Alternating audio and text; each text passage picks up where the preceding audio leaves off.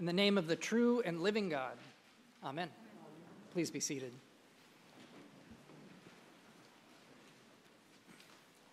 So, we used to have two cats as part of my family's household.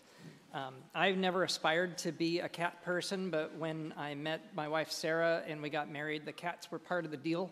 And so Sam and Cleo became part of my life. And Sam and Cleo were Siamese cats, litter mates. And if you've ever experienced having a Siamese cat in your household, you probably know they're very vocal, these very loud animals. And um, one thing that I observed learning about these very strange creatures was that if there was a door that was closed somewhere in the home, it wasn't unusual for one of the cats to be sitting on one side and making that plaintive sound over and over, crying to be let to the other side of that closed door. And one of us humans then would go and oblige. We'd open the door, the cat would go through, we'd close it behind the cat. And then pretty soon you hear that sound again on the other side of the closed door. And I realize this is a thing with cats. They always want to be on the other side of any closed door. Not that different from human beings. When I was a little kid, I grew up in Southern California and we did a road trip with my family once, and we drove all over the Southwest. And one of the places that we went to was Salt Lake City. And that was the first time I learned about the LDS faith, the, also known as the Mormons. And I remember seeing the temple that was there and being told, you can't go inside that unless you become Mormon. Only if you become Mormon can you see inside. And I remember thinking, maybe I should become Mormon so I could see it. and then I thought, no, I wasn't that interested in seeing it. But but it's human nature. We want to see whatever's on that other side of what is closed. And when you look around this city, it is a place of doors that are open and doors that are closed. There are chambers that hold power inside, and some have the keys to enter, and most do not. There are fences and gates and guards there's a, a strong sense of inside and outside. But it's not just Washington. There are always going to be doors that are opened or closed to each of us wherever we go. We all have a set of keys on our proverbial keychains, keys that give us access to not just physical space, but social space.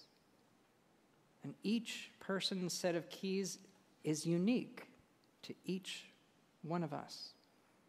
No one else has the same exact access as anybody else. Got a very literal reminder of the importance of keys this uh, past week. A few days ago, I did something I've actually never done before, but when I got to work, I realized that I had forgotten my work keys at home. And all day long, I realized how many locked doors I'm normally able to open that on that particular day I was totally helpless and needed to have people opening for me, even getting into my own office. It can be so easy to take for granted the access that you may have. And so remember, no matter who you are, there's always somebody who has more access than you do.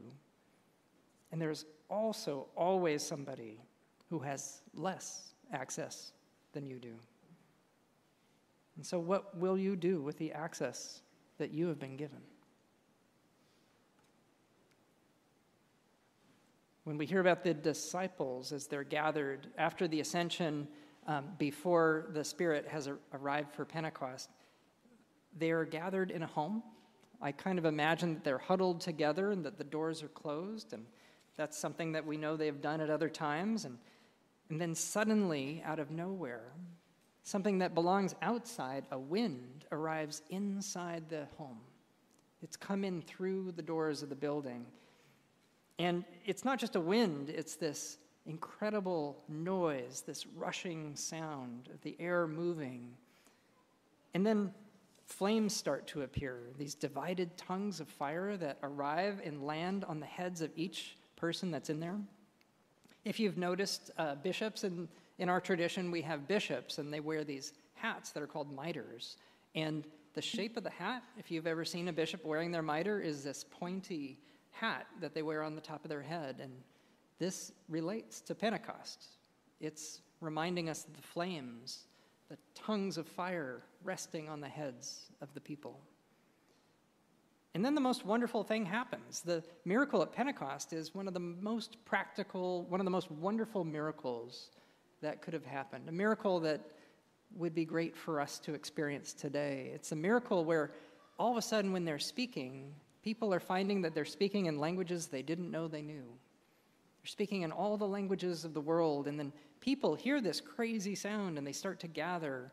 And the people are people who are in Jerusalem at the time, but they're from all around. And when they hear the disciples speaking, everybody understands as if they are speaking their own native language. It's a reverse of the Tower of Babel.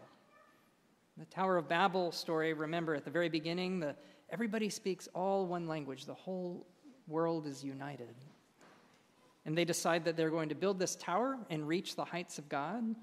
Essentially, their pride leads them to try to displace God.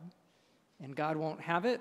God confuses their language, as it says in the, old, in the King James translation. And they end up having themselves divided. They can't communicate, they can't speak. Something that we can relate to today. And Pentecost is a reversal. There's a fascinating article that was run in the New York Times a few days ago, written by Elizabeth Dias. And in it, she points out that in response to the many crises that we have been witnessing as a nation lately, instead of grieving together and taking collective action, each crisis now seems to send the country deeper into division and fighting. And she quotes the rabbi Michael Springer, who says, You can't underestimate the need for belonging. And that in crises, people turn to their groups of comfort, which ends up sometimes separating us further. We've been living in a time of decreased belonging in recent decades as confidence in religious organizations and community groups and institutions is clearly diminishing. But we have to turn that around if we are going to address the problems we all face together. The Episcopal priest Cynthia Bourgeault, who is also quoted in the article, points out that while American culture often prizes individual liberty over collective needs. Ultimately, humans are born to care about others and not turn away. Bourgeault says human beings are born for meaning. We have very, very large souls. We are born for generosity and for compassion. She is right. We need to restore access to that part of us and to that part of one another. The spirit that blew into that house and gave birth to the Christian church at Pentecost has the power to surprise us even today, to open us to the power of God in our midst, which is here knocking on the door of our too often closed hearts, eager to be let in